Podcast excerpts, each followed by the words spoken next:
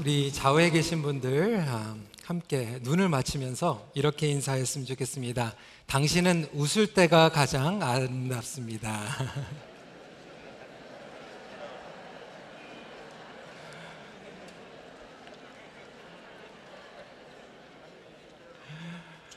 어, 너무나도 예배 집중하시다 보니까 다들 굉장히 심각하게 이렇게 예배를 드리시는 것 같아서 우리 함께 웃으며 하나님 앞에 기뻐했으면 좋겠습니다.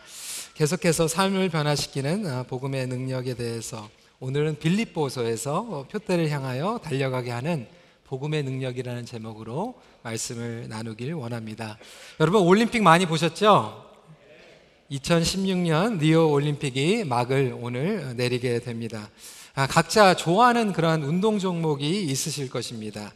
근데 저는 아, 동계 올림픽 하면 여자 피겨 스케이팅이 제일 재밌고 어, 그리고 이제 여름 올림픽은 아, 역시 여자 체조 이렇게 보는 것을 좋아합니다.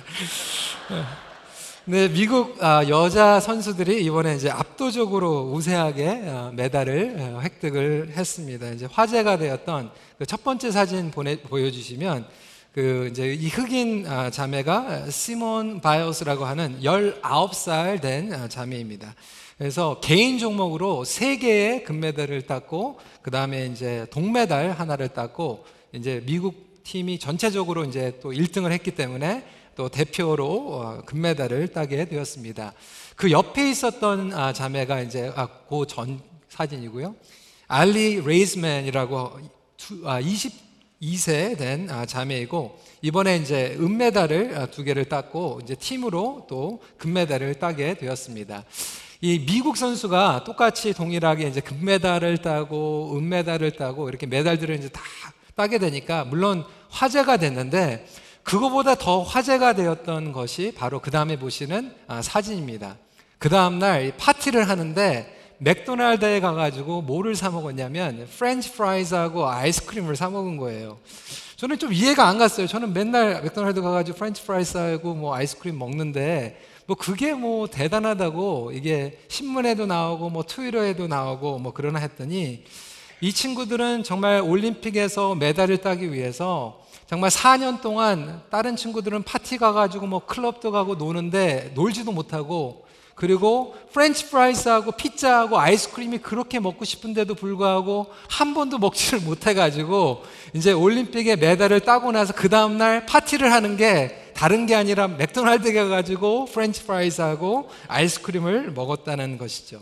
특히 이 알리 레이즈맨은 4년 전에 메달을 따는 그 확실한 실력을 가지고 있었는데도 불구하고 마지막 날 치명적인 실수를 해가지고 메달을 빼앗기고 모든 사람들이 이제는 아, 올림픽에 나갈 수 없다라고 얘기를 했는데 4년 동안 피와 땀을 흘리면서 노력하였고 열심히 하여서 올림픽에 출전하였고 메달을 따게 되었던 것입니다.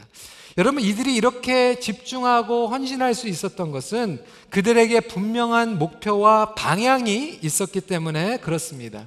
아니 4년에 한 번 돌아오는 이 올림픽 메달을 위하여 목표를 정하고 인생의 방향을 설정한다라면 저와 여러분들과 같이 영원한 복음을 믿고 복음이 주는 영원한 상급을 바라보는 우리의 모습은 어떠한가 살펴볼 필요가 있다라는 것입니다. 사랑하는 성도 여러분, 과연 저와 여러분은 오늘 무엇을 향하여 달려가고 있습니까? 물론 나름대로 열심히들 살아가십니다. 열심히 달려가고 있어요. 하지만 무조건 달려가는 것보다 더 중요한 것은 여러분들이 잘 아시는 대로 올바른 방향으로 달려가는 것이 중요합니다. 이 세상은 자기 마음대로 달려가고 있어요.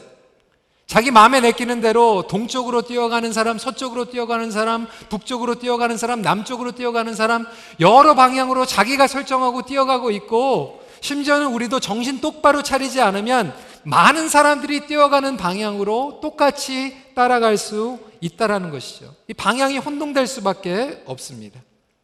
어느 책에서 읽었는데요. Popular Science 매거진입니다. 저와 여러분들에게는 이 적용이 안 될 수 있는데 여러분 영화 그 히말라야 보신 분들은 아주 고지 히말라야 같은 고지 등산을 하다가 생각지 못하게 눈사태를 만날 수 있다라는 거예요. 이 스노우스톰이 오게 되면 생존하려면 가장 먼저 해야 될 것이 있는데 여러분 뭔지 아십니까? 눈으로 이렇게 덮여버리면 어떻게 해야 될 것 같아요? 가장 먼저. 제가 답을 드릴게요. 눈을 그냥 먼저 파면 안 되고 침을 뱉어야 된대. 침을 먼저 힘차게 탁 뱉고 나서 그 다음에 눈을 파라는 이야기입니다. 궁금하지 않으십니까? 왜 침을 뱉어야 되는가? 눈사태에 갇힌 사람들이 저지르는 가장 큰 실수의 하나가 이 수톤의 눈에 뒤덮이자마자 맹목적으로 살아남기 위해서 눈을 판다는 거예요. 그런데 대부분의 경우는 엉뚱한 방향으로 눈을 파가지고 더 깊이 들어가서 파묻히기가 쉽다라는 것입니다. 구조팀이 나중에 시체를 발견하고 보면 희생자는 무작정 눈을 파다가 더 깊이 들어가서 자기의 에너지를 소진하고 죽는 경우들이 더 많다라고 이야기를 합니다. 그러면 왜 침을 뱉어야 되는가? 중력 때문이에요, 중력. 이 침이라고 하는 것도 중력 때문에 이 방향이 결정이 된다라는 거예요. 그래서 이 침을 힘차게 뱉어가지고 이 침이 곧장 이렇게 정면으로 아래로 떨어지면 거기가 지구 땅끝이기 때문에 돌아가지고 반대 방향으로 눈을 파헤쳐서 나가야 된다는 것입니다. 혹시 침이 왼쪽이나 오른쪽으로 떨어지게 되면 옆으로 누워 있는 거기 때문에 방향을 잘 잡아가지고 나오면 되고 침을 뱉었는데 자기 얼굴로 다시 떨어지면 어 제대로 가는 거구나 하고 그 방향으로 파헤치면 살아날 수 있다라는 것입니다. 여러분 우리 인생도 마찬가지 아닙니까? 열심히 눈을 파고 달려가고 있지만 엉뚱한 방향으로 세상의 방향으로 더 깊은 수렁이로 빠져가는 그렇고 영혼적, 영적으로 죽어가는 사람들이 많이 있다라는 것입니다. 분명한 것은 세상의 방향과 예수님의 방향이 다르다는 거예요. 복음은 우리의 인생을 바꾸고 가치관을 바꾸고 관계를 바꾸는 것으로만 끝나는 것이 아니라 복음은 우리가 달려가는 방향조차도 바꾸어 놓는 능력을 가졌다는 것을 믿으시길 주님의 이름으로 축원합니다. 예수님의 방향으로 예수님을 향한 방향으로 살아가도록 합니다. 15절 말씀 함께 읽도록 하겠습니다. 시작. 그러므로 누구든지 우리 온전히 이룬 자들은 이렇게 생각할지니 만일 어떤 일에 너희가 달리 생각하면 하나님이 이것도 너희에게 나타내시니라. 복음이라는 것은 우리로 하여금 세상과 달리 생각하게 만든다라는 거예요. 세상과 다른 방향으로 나갈 수 있기 때문에 사도 바울이 옥중에서 통곡을 하는 것이 아니라 기뻐하고 있어요. 옥중에서 갇혀져 있는데 하나님을 찬양하고 간증이 나오는 것은 그가 똑같이 세상의 방향으로 나갔으면 억울하고 분하고 통곡해야 되는데도 불구하고 예수님을 향한 방향으로 나아가고 있기 때문에 그곳에서도 찬양할 이유가 생기고 있다라는 것입니다. 그렇지 않으면 어떻게 간증할 수 있겠습니까? 여러분, 그렇다면 저와 여러분들이 복음의 표대를 향하여 달려가는데 복음의 표대를 향하여 달려가는 자들에게 일어나는 인생의 방향의 전환에 대해서 세 가지를 나누길 원합니다. 무엇이 다른가? 어떻게 우리의 방향이 다른가? 첫 번째로 자랑을 추구하면서 연약함을 인정하는 방향으로 바뀐다라는 거예요. 우리 젊은이들이 요즘 아, 지성인들이나 사업가들이 많이 보는 그 영상 가운데서 테턱이라고 있습니다. 텟 영상이에요. 세계에서 유명한 강사들을 불러가지고 그 주제를 20분 안에 딱 간단하게 요약해가지고 얘기하는 너무나도 흥미로운 그러한 아, 방송입니다. 근데 이 TED 동영상에서 가장 국제적으로 공감을 받은 강연은 뭐냐면 이 브레네 브라운이라고 하는 이 여자가 아, 강연을 한 취약성의 힘이라고 하는 그 강연이에요. The Power of Vulnerability라고 얘기를 합니다. 그런데 이 브레네 브라운이라고 하는 사람이 세상에서 성공만 한 것이 아니라 성공도 했지만 행복하게 살아가는 사람들의 공통점을 찾기로 리서치를 한 거예요.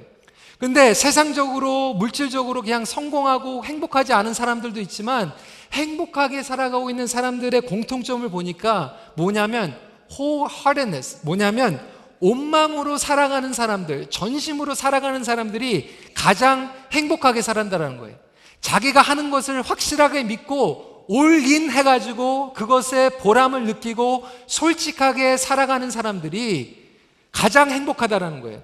그렇지 않으면 아무리 물질적으로 부하고 아무리 사람들이 인정하는 성공했다고 하는 사람들도 불행하게 살아가고 있는 것을 발견하게 됩니다.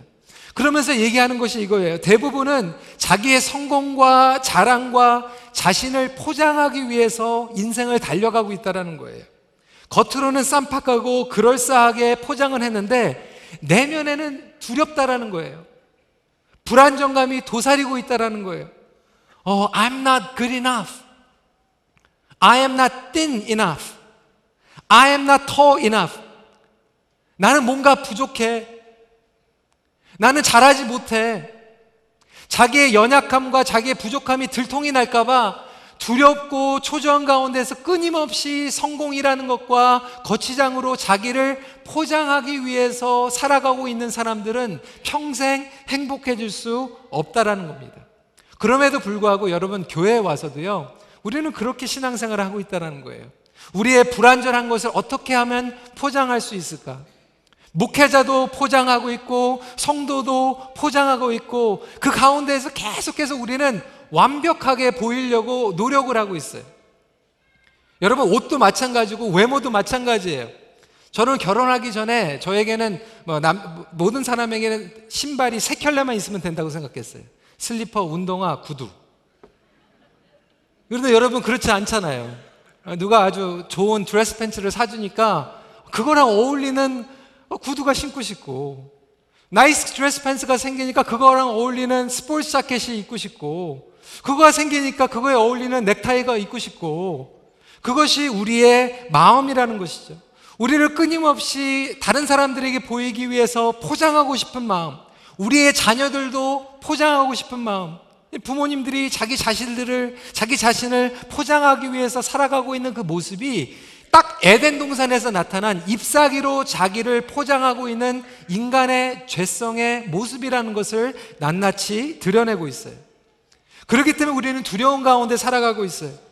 그것을 잃어버리기, 잊어버리기 위해서 숨기려고 감추다가 보니까 부정적인 감정만 감춰버리는 것이 아니라 하나님께서 주신 생명, 기쁨, 평강까지도 눌러버리고 경험치 못하면서 살아가고 있다라는 거예요.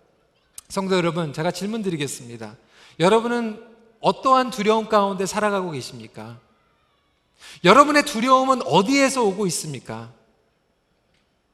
사실 그 두려움은 우리가 복음을 추구하고 있기 때문에 오는 것이 아니라 복음과 상관없는 나의 이생의 자랑을 추구하고 나 자신을 포장하면서 살아가고 싶고 있기 때문에 그 두려움이 계속해서 생기는 거예요.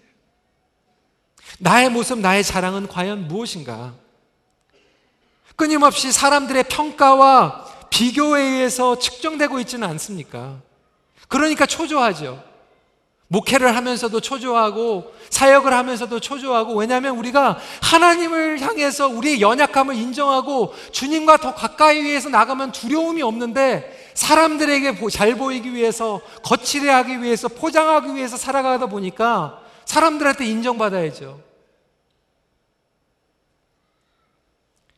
심지어는 우리의 종교 생활로 우리의 의를 자랑하기도 합니다. 2절 말씀 같이 읽겠습니다. 시작. 개들을 삼가고 행악하는 자들을 삼가고 몸을 상해하는 일을 삼가라. 육체를 자랑하는 자들, 자기의 의를 자랑하는 자들을 말하고 있어요. 여러분 여기에서는 이단이나 사이비를 얘기하고 있는 것이 아니라 자칭 그리스도인이라고 하는 유대인들과 종교인들에게 얘기를 하고 있어요. 계속해서 공동체 안에서 잣대를 재고 비교하면서 멍멍대는 거예요. 쥐저대는 거예요. 물어대는 거예요. 비판하고 정죄하고 공격하면서 공동체를 휘젓고 다니는 사람들이에요. 여러분 공동체에서 가장 무서운 사람은 자기가 종교적인 잣대를 가지고 계속 지저대면서 사람들을 물어버리는 사람입니다. 그리고 시험에 걸게 됩니다. 여러분 제가 아까 말씀드린 것 같이 우리가 침을 뱉는 거예요. 근데 침을 뱉는데 여러분 여러분의 침이 상대방에게 계속해서 꽂히고 있으면 여러분들은 침을 잘못 뱉고 있는 거예요. 여러분들의 생각과 여러분들의 판단과 여러분들의 분석이 예수님의 방향으로 가고 있는 것이 아니라 세상적인 방향으로 가고 있다라는 거예요. 반대로 여러분들이 침을 뱉는 것이 여러분들을 향해서 여러분들의 겸손함과 여러분들의 연약함과 여러분들의 두려움이 하나님 앞에 인정되면서 주님 앞에 더 무릎만 꿇을 수 있으면 그 방향이 예수님의 방향이라는 것을 깨달을 필요가 있다라는 것입니다. 근데 여러분 우리는 끊임없이 엉뚱한 방향으로 침을 뱉고 눈을 파헤치면서 달려가고 있다라는 거예요. 우리의 사역도 마찬가지입니다. 비전도 마찬가지고 자리도 마찬가지예요. 여러분 저는 우리 당회에서 우리 장로님들께 말씀을 드렸어요. 장로님들께 저는 솔직히 제 인생의 목표가 큰빛교회 담임이 되는 게 아니에요. 굉장히 황당해 하셨어요. 저는 사실상 이력서도 안 냈어요. 제 목표는 뭐냐면 그냥 하나님께서 그냥 합당하게 여기시는 목회자가 되는 게 목표이고 하나님 안에서 그냥 행복한 목회를 하고 싶어요. 근데 하나님 앞에서 행복한 목회는 뭐냐면 여러분 제가 여러분들의 보기에 아주 좋은 훌륭한 목회자야 정말 잘해 노목사가 목회했더니 막 이렇게 되고 저렇게 되고 이런 열매가 있어 그것이 아니라 제가 목회로 함으로 말미암아 제 연약함 때문에 여러분들이 주님을 더 가까이 만나고 주님 앞에 더 매달리고 주님을 더 알아갈 수 있다라면 그 목회가 성공한 목회가 아니겠습니까? 제가 인정받는 것이 성공한 목회가 아니라 여러분들이 제 부족함 때문에 하나님 앞에 더 가까이 나갈 수 있으면 그것이 행복한 목회이고 성공적 목회라는 것입니다.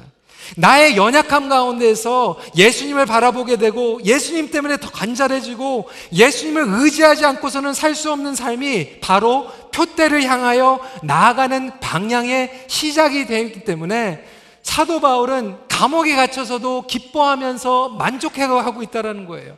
감옥 바깥에 있으나 감옥 안에 있으나 그의 표대는 바뀌지 않았어요. 그의 표대는 감옥 바깥으로 나가는 것이 아니라 예수를 향해서 끊임없이 나아가는 거예요. 감옥에 나가서 예수님과 가까워질 수 있으면 할렐루야. 감옥 안에 있어서 예수님과 가까워질 수 있으면 할렐루야. 그의 표대는 분명했습니다. 그의 영혼의 중력은 분명했습니다. 고린도전서 1장 27절 29절은 이렇게 얘기하고 있어요. 그러나 하나님께서 세상에 미련한 것들을 택하사 지혜 있는 자들을 부끄럽게 하려 하시고 세상에 약한 것들을 택하사 강한 것들을 부끄럽게 하려 하시며 하나님께서 세상에 천한 것들과 멸시받는 것들과 없는 것들을 택하사 있는 것들을 폐하려 하시나니 이는 아무 육체도 하나님 앞에서 자랑하지 못하게 하려 하심이라. 자기의 자랑거리로 포장하는 삶, 여러분, 사역도요, 자칫 잘못하면 예수님과 멀어지게 하는 사역이 될 수 있어요. 한국 교회들이 지금 사역들이 무너지고 있는 것이 예수님과 가까이 가기 위해서 노력하는 것이 아니라 그 사역을 보호하기 위해서, 그 사역을 지키기 위해서 정직성을 잃어버리다 보니까 결국은 나중에 주님과 멀어지고 사역도 무너지는 경우들을 너무나도 많이 보게 됩니다. 예수님을 의지할 수 있는 저와 여러분들이 되시길 주님의 이름으로 소원합니다. 두 번째로 어떤 방향이 바뀌냐면 나의 유익, 유익함을 해로움으로 나의 유익함이 해로움이 될 수 있다라는 것을 인정하는 거예요. 우리는 세상의 방향을 더 빨리 가기 위해서 수월하기 위해서 더 높게 가기 위해서 예수님을 이용할 때가 많음. 여러분 최근에 그 신문에서 충격받은 게 형각 스님 여러분 아시죠? 하버드와 예일에서 공부를 한 엘리트입니다. 특히 한국에서 존경 많이 받는 인물이죠. 근데 이분이 한국 불교와 인연을 끊겠다고 충격적인 이야기를 해서 화제가 되었습니다. 그 이유는 무엇이냐? 한국 불교가 가지고 있는 기복신앙 때문이었다고. 그 기사를 보면서 그런 생각을 했습니다. 불교만이 아니라 우리 기독교도 마찬가지라는 거예요. 우리도 다를 것이 없다라는 거예요. 우리가 주님 앞에 나오는 이 마음의 동기가 예수님을 이용해서 예배드리고 신앙하고 헌신하면서 더 빨리 더 멀리 내가 가고자 하는 방향으로 가고자 하는 오히려 하나님을 이용하는 불교만 우리가 비판할 것이 아니라 우리도 똑같은 성공의 기준을 가지고 추구하고 있다라는 거예요. 예수님도 취하려고 한다라는 거예요. 근데 오늘 사도 바울은 분명하게 얘기하고 있습니다. 표대를 향하여 달려나가기 위해서는 우리가 버려야 될 짐들이 있다라는 거예요. 취해야 될 것이 있고 버려야 될 것이 있는데 우리는 그 모든 것들을 버리기가 싫어서 지키기 위해서 예수님을 믿는다라는 거예요. 예수님은 따르기 위해서 우리가 버리고 예수님을 따라야 된다고 하는데 우리는 가지고 있는 모든 것들을 누리고 지키기 위해서 예수님을 믿고 있지는 않습니까? 그래서 사도 바울은 이렇게 고백하고 있습니다. 7절부터 9절에 같이 읽겠습니다. 시작. 그러나 무엇이든지 내게 유익하던 것을 내가 그리스도를 위하여 다 해로 여길 뿐더러 또한 모든 것을 해로 여김은 내주 그리스도 예수를 아는 지식이 가장 고상하기 때문이라. 내가 그를 위하여 모든 것을 잃어버리고 배설물로 여김은 그리스도를 얻고 그 안에서 발견되려 함이라. 사도 바울이 깨달은 게 여러분 공부도 중요하고요. 성공도 중요하고 율법도 중요한데 그 모든 것들이 예수님과 비교하다 보니까 세상적으로는 이득이 되고 유익함이 되는 줄 알았는데 예수님과 비교해 보니까 오히려 배설물이 될 수 있다라는 것을 깨닫게 된다라는 것이죠. 여러분, 이 모든 것들을 잃어버릴 때는 가장 큰 것이 뭐냐면 내 자아예요, 자아. 나. 나는 못 버려. 어느 한 원로 목사님이 제가 책에서 본 내용입니다. 이런 말씀을 하셨다고. 목회를 평생 하면서 자기 집을 팔아가지고 바친 교인을 봤대요. 땅을 팔아가지고 바친 교인도 봤대요. 비즈니스를 팔아가지고 헌신한 교인도 봤대요. 그런데 한 번도 못 본 게 뭐냐면 자기 성질을 뽑아가지고 바친 교인은 못 봤대. 뼈 있는 말씀 아닙니까? 다른 건 다 바칠 수 있는데 나는 못 바치는 거예요. 근데 예수님의 그 십자가는 뭐냐면 자기 부인이거든요. 내가 죽지 않으면 따라갈 수 없는 그 길이 십자가의 길이고 복음의 길인데도 불구하고 우리는 나를 지키기 위해서 복음을 취한다라는 것이죠. 근데 여러분 우리 자아가 문제인데 나를 포장하고 있는 그 모습들 이 세상이 얘기하고 있는 그 거짓말에 우리는 똑같이 속아서 살아가고 있어요. 그 여자상 여자분들이 그 퍼펙트한 그 이미지는 뭐냐면 우리 어머님들 슈퍼맘 그 선전들 보세요. 그 세탁기 그 여자들이 그냥 job 9 to 5막 힘들게 일을 해가지고 집에 오는데 일하고 와가지고 힘들지만 웃으면서 그냥 맛있는 음식을 딱 저녁을 준비하고 그러면서도 세탁기에다가 딱 버튼을 눌러가지고 막 세탁기에 막 빨래가 깨끗하게 되는 일도 하고 밥도 차리고 뭐 설거지도 하고 빨래도 하면서도 한 번도 힘들지 않고 맨날 웃으면서 슈퍼맘. 여러분 우리 어, 우리 이민 사신 이민 생활 하신 분들 얼마나 힘들어요. 남편하고 똑같이 가게 가가지고 똑같이 그냥 힘들게 일하고 와가지고 왜 남편들은 신문 보고 우리 여자들은 와가지고 밥하고 설거지하고 빨래해야만 됩니까? 남자분들이 굉장히 얼굴을 지금 찡그리고 계세요. 우리 남자들 마찬가지잖아요. 이 세상이 얘기하고 있는 남자는 뭐냐면 마초맨. 모든 것이 다 해결할 수 있고 모든 것들을 다 고칠 수 있고 고치지 못하고 해결하지 못하면 무능한 사람. 목회자도 마찬가지예요. 실수 없고 모든 것을 다 알고 있고 모든 면에서 다 거룩한 완전한 목회자. 우리는 그런 잘못된 자아의 기준을 가지고 끊임없이 달려가면서 감추고 속이고 불안해하고 두려운 가운데에서 살아가고 있다는 거예요. 근데 사도 바울은 분명하게 얘기하고 있어요. 복음의 능력은 나에게 유익되는 그 모든 것들이 예수님과 비교했을 때 해로움이 될 수 있다. 배설물이 될 수 있다. 오히려 그 배설물을 깨닫게 하는 능력이라고 하는 거예요. 오히려 그것이 짐이 될 수 있기 때문에 짐을 덜어갈 수 있는 그러한 능력이 우리에게 필요한데 여러분 제가 어제 우리 새벽에 말씀을 전하신 우리 전mil철 목사님하고 얘기하면서 그 얘기를 했어요. 여러분 성경에 보면 예수님을 만난 한 젊은 부자 청년 이야기가 나옵니다. 부자 청년 이야기를 보면요. 너무나도 우리가 보기에 원하는 아들이에요. 공부 잘하죠. 도덕적으로, 종교적으로 거룩하죠. 사회적으로 인정받았죠. 그런 아들이 어디 있어요? 근데 여러분 그 아들이 그 자기가 가지고 있는 것들을 놓기가 싫어서 빼앗기기가 싫어서 그걸 지키려고 예수님을 따라가지 못합니다. 근데 오늘날 우리 한국교회가 배출해내고 있는 2세들이 1.5세들 다음 세대들이 젊은 부자 청년이라는 거예요. 아, 기특하네. 세상적으로는 다 이뤘는데 세상적으로 지킬 것이 너무나도 많아서 예수님을 따라가지 못하는 사람들로 만들어버리고 나서 유익함 때문에 오히려 해가 되어서 주님과 멀어진다라면 오히려 그것이 영적인 배설물이라는 거죠. 여러분 형각스님은요 해탈을 하면 돼요.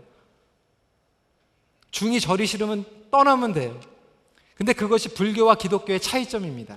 불교는 싫으면 혼자 가면 돼요. 근데 기독교는 싫은 곳에서 복음의 능력으로 개혁이 일어나고 변화가 일어나서 말씀 가운데서 공동체가 뒤바뀌고 방향이 뒤바뀌는 역사가 일어난 것이 기독교의 복음의 능력이라는 것을 우리가 깨닫게 될 때 여러분의 삶이 여러분의 가정이 우리의 큰빛교회가 뒤집어 엎어지는 역사가 일어나길 간절히 소원합니다. 여러분 그래서 예수님과 비교해서 덜 가치 있는 것들을 끊임없이 덜어내고 예수님으로 채우는 것이 인생의 경주라는 거예요. 이번에 중국에 선교 갔다가 한국에 이제 또 원주에서 가나안 농군학교 이사회를 하고 나서 며칠 동안 시간이 났어요. 근데 이제 아는 분들이 이제 만나자고 해서 이제 꼭 뵈야 될 분들만 이제 만나고 왔어요. 근데 이제 벌써 가니까 뭐 저희 이모님이 저희 어머님 드리라고 뭐 짐을 갑자기 뭐 이렇게 주시니까 어 이거 어떻게 가져가지 이제 고민이 생겼죠. 이제 또 다른 어르신을 만나니까 이제 어르신이 이게 짐을 이렇게 가지고 왔는데 거기 보니까 뭐 아주 귀한 거예요. 뭐 멸치, 김, 뭐 다시마 하여튼 뭐 얼마나 귀한 겁니까? 그래서 감사했어요. 너무 감사했어요. 근데 제가 꼭 양보할 수 없는 게 이번에 한국에 가가지고 이제 가을 학기부터 이제 또 새, 새 설교 시리즈를 하니까 이제 책을 이렇게 샀거든요. 이 책은 양보할 수가 없는 거지. 책, 멸치, 다시마, 김, 뭐 이런 게 다 있어가지고 이제 이걸 어떻게 해, 가지고 갈 것인가 이제 막 챙겨가지고 어떻게 꽉꽉 해가지고 집어놨는데 이 마지막 날 밤에 누가 만나자고 그래서 만났더니 오징어채하고 뭐 또 이거를 그래가지고 이제 밤새 막 고민을 하는 거죠. 이제 뭐를 가져가고 뭐를 놔두고 가야 될 것인가. 어떻게 하나님의 은혜로 누구한테 부탁을 해가지고 먼저 와야 될지 나중에 와야 될지 이거를 구분을 했습니다. 근데 이것이 우리 인생이라는 거예요. 우리가 짐을 막 가지고 가는데 짐을 가지고 가면서 인생에 있어서 달리기를 가고 경주를 하면서 다른 거는 다 몰라도 꼭 취해야 될 것이 있는데 사도 바울이 보니까 그것은 사역의 자랑도 아니고 이 생의 자랑도 아니고 내가 인정받는 자랑도 아니고 예수님 한 분밖에 아니라는 거예요.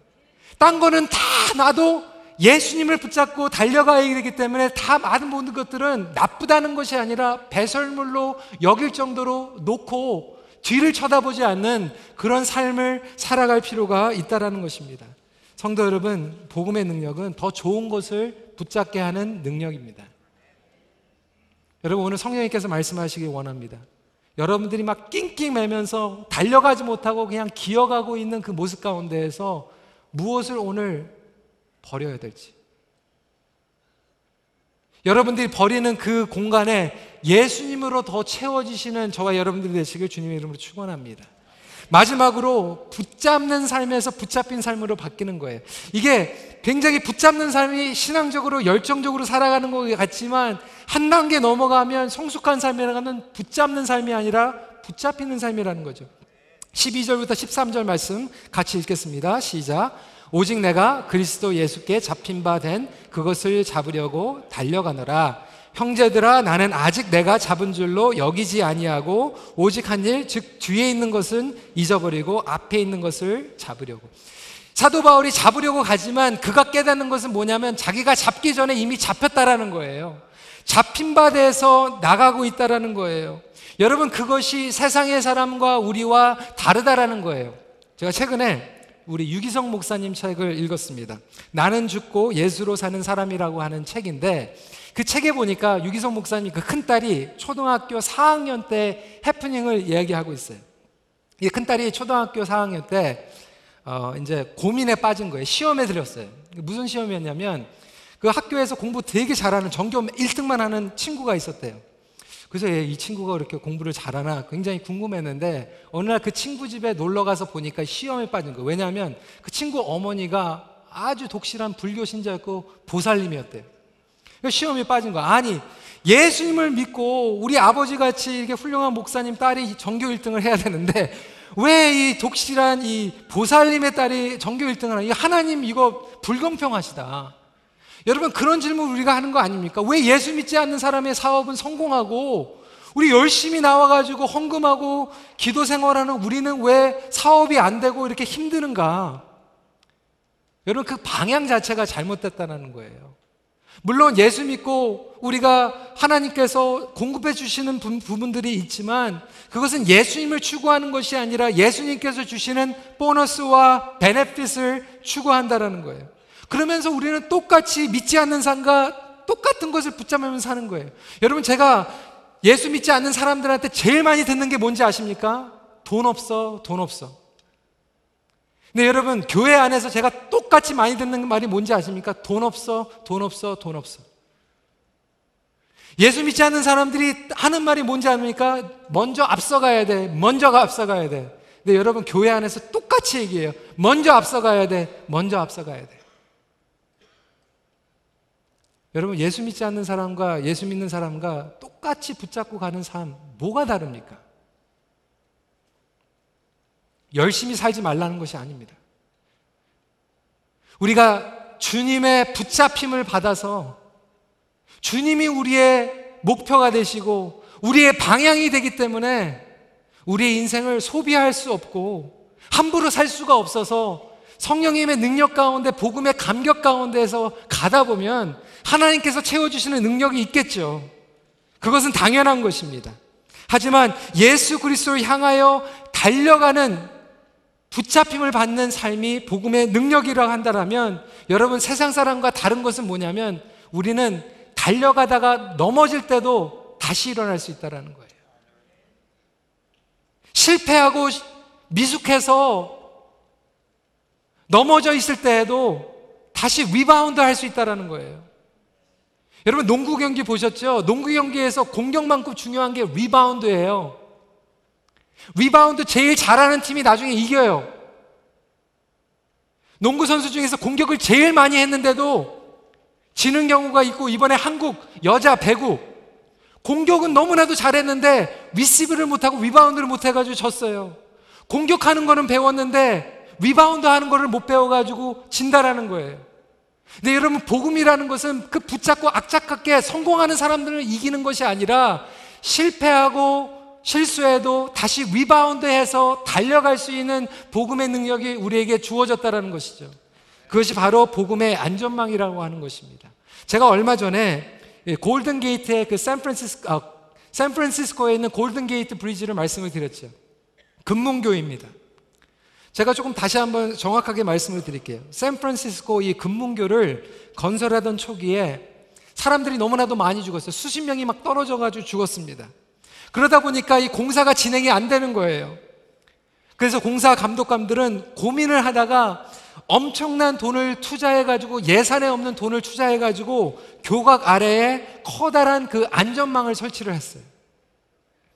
안전망을 설치를 하니까 사람들이 막 뭐라 그러는 거예요. 그 돈을 들여가지고 왜 안전망을 짓느냐. 근데 안전망을 짓고 나서 그 다음에 몇 명이 떨어졌는지 알아요? 열 명이나 떨어졌어요. 다 죽어야 되는데 한 명도 죽지 않고 살아왔어요.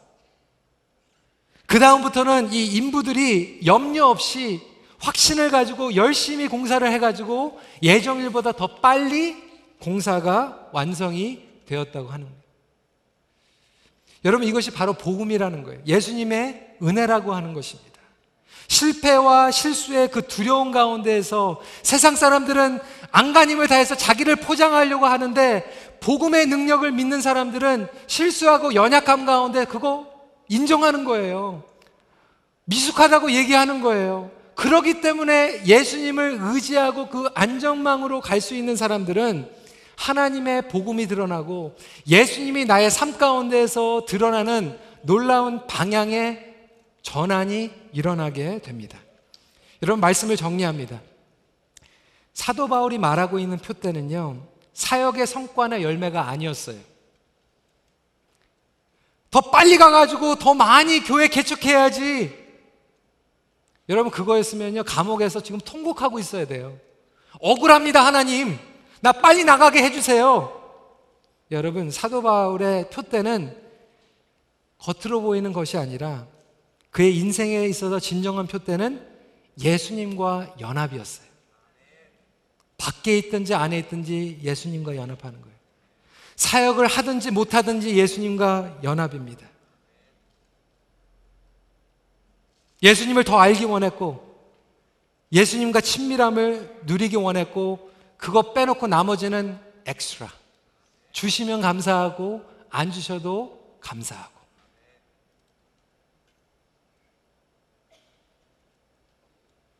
여러분, 표대를 향해 나갈 때 뒤에 있는 것들 과감하게 내어버리고, 나의 실패, 나의 실수, 심지어는 성공까지도 배설물로 여기고, 달려가는, 예수님만 바라보면서 나가는 것이 심플 러브고 퓨어 러브예요. 근데 여러분, 우리는요, 예수님 때문에 저도 그렇고요, 너무 많은 것을 받았어요. 근데 너무 많이 받아서요, 부자 청년처럼 이제 놓지를 못해요.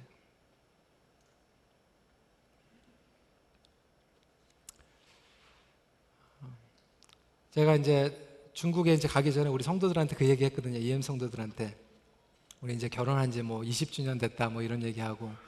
이제 우리 자매들이 제일 그런 거 궁금해요. 왜냐하면 어떻게 결혼해가지고 이제 뭐 공부하고 어떻게 유학 가고 뭐 그렇게 살았나. 그래서 물어보는 거예요.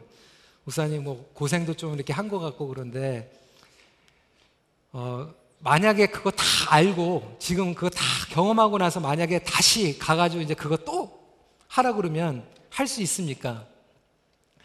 어, 자신이 없더라고요.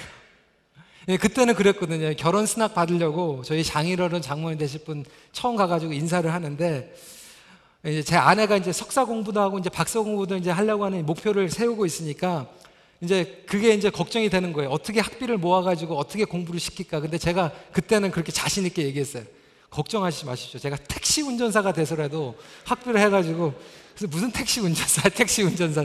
근데 제가 많이 들어 LA 가면 목사님들이 택시 운전 많이 한다 그래가지고 아 저도 가가지고 뭐 택시 운전해가지고 어떻게 하면 되겠지.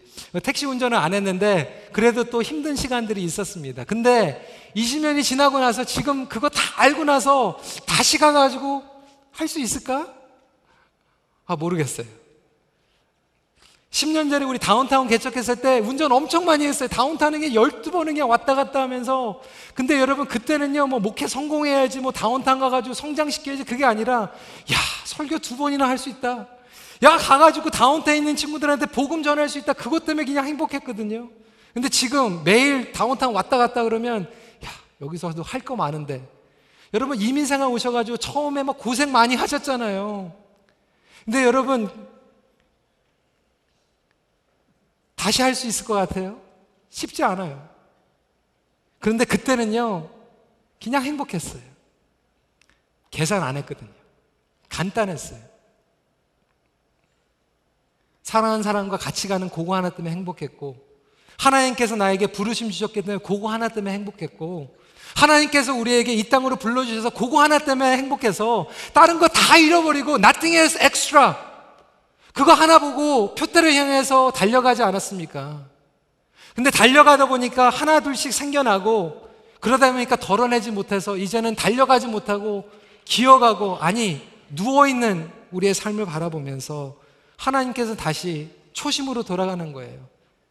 예수님과 연합하는 삶. 복음 안에서 심플해지는 삶입니다. 14절 말씀 같이 읽겠습니다. 표대를 향하여 그리스도 예수 안에서 하나님이 위해서 부르신 부름의 상을 위하여 달려가노라. 그것을 표대로 달려가는 겁니다. 그것은 바로 주님만을 사랑하고 그분을 더 알기 원하는 것입니다. 사랑하는 성도 여러분, 다시 한번 질문합니다. 여러분들이 오늘 달려가고 있는 표대는 무엇입니까? 어디로 향해서 달려가고 계십니까? 기도하는 시간 갖겠습니다.